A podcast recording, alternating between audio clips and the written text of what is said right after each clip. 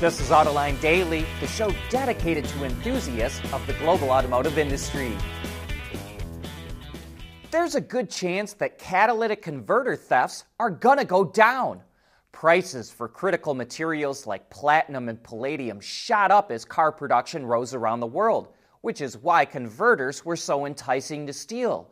But as EV sales and production has taken off, prices of those critical materials have been dropping significantly and it looks like they're going to keep going down. Last year, the price of palladium slipped 40%, while platinum dropped 15%.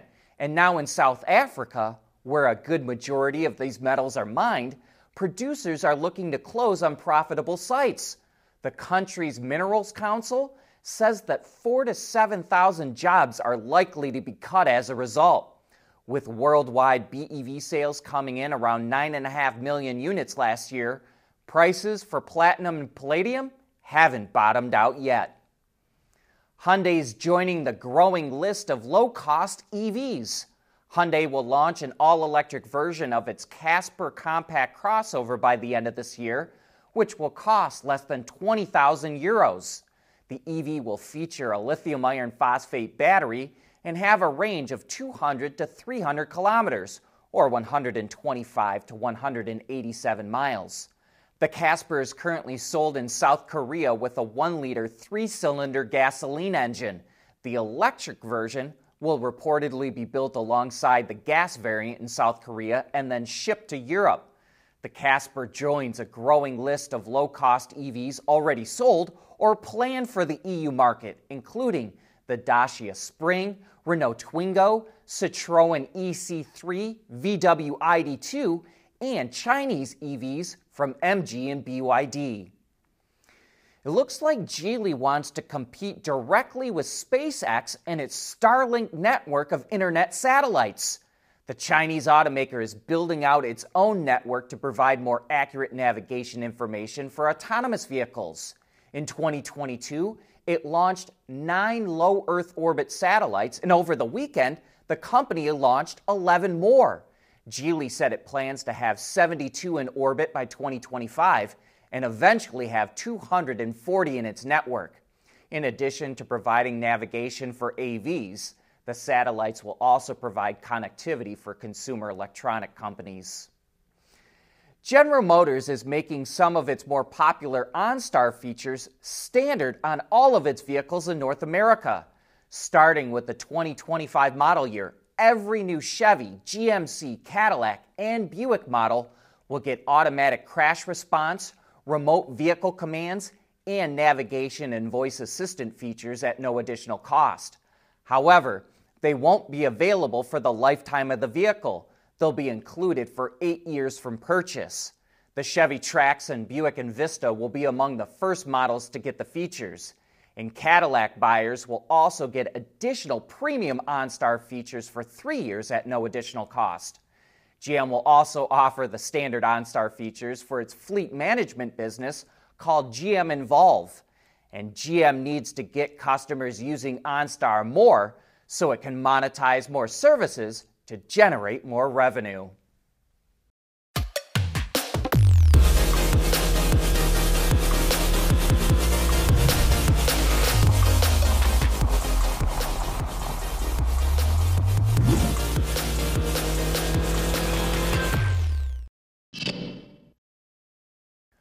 Ford Motor Company posted its U.S. sales for last month, and there's some interesting details in the numbers. Total sales, including Lincoln, came to 152,617 vehicles, up 4.3%. BEV sales dropped almost 11%, while hybrid sales shot up almost 43%. And let's dive a little bit deeper into those BEV sales. The Mach E was down 51%, Lightning sales were flat, while the E Transit was up 214%. Meanwhile, Lincoln had a really hot month, with sales up 20% to nearly 7,000 vehicles. That puts the brand on a run rate to sell about 84,000 cars this year.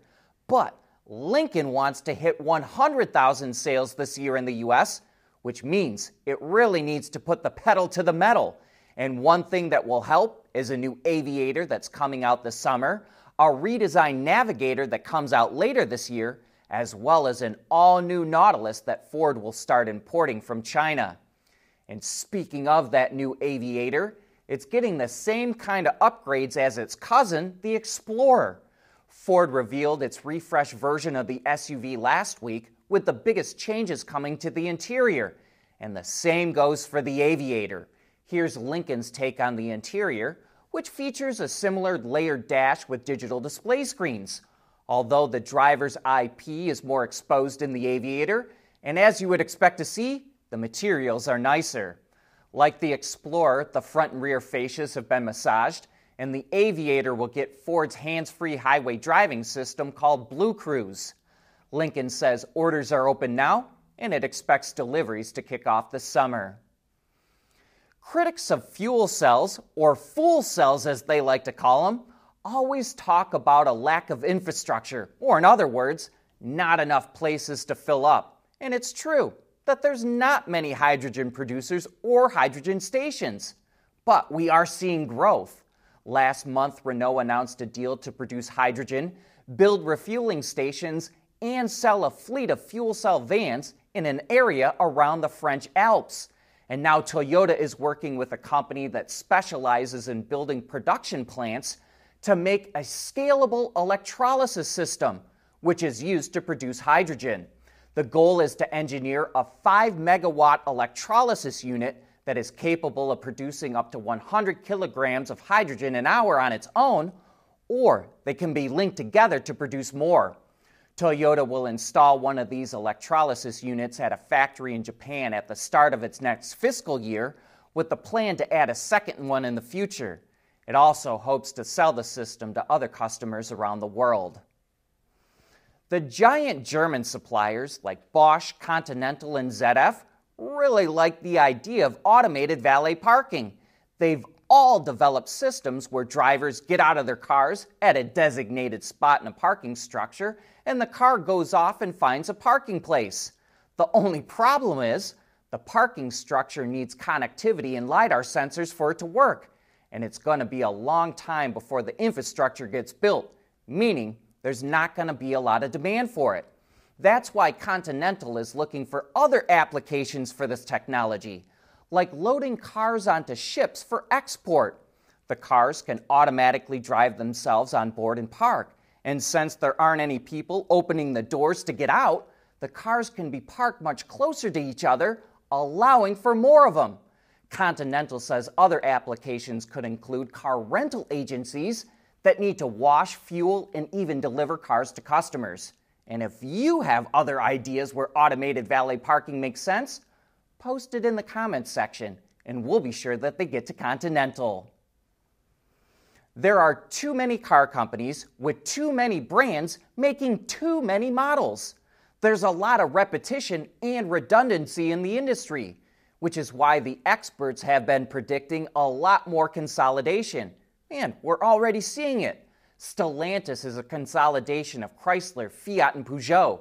GM is cooperating with Honda. Toyota supports Mazda and Subaru. Ford is working with Volkswagen, and no doubt more consolidation is on the way. But not between Stellantis and Renault. Reuters reports that after abandoning Russia, which was Renault's second largest market after France, and after reducing its collaboration with Nissan and canceling its IPO with Ampere, the Italian media said that the French government was looking at plans to have Renault merged with Stellantis. And that prompted Stellantis to deny anything like that was going to happen. Even so, Renault is in a precarious position. It has a market cap of only 10 billion euros, which makes it very vulnerable to almost any kind of corporate raider.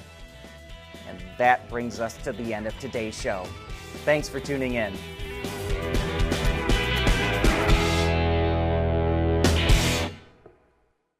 AutoLine Daily is brought to you by Bridgestone, solutions for your journey.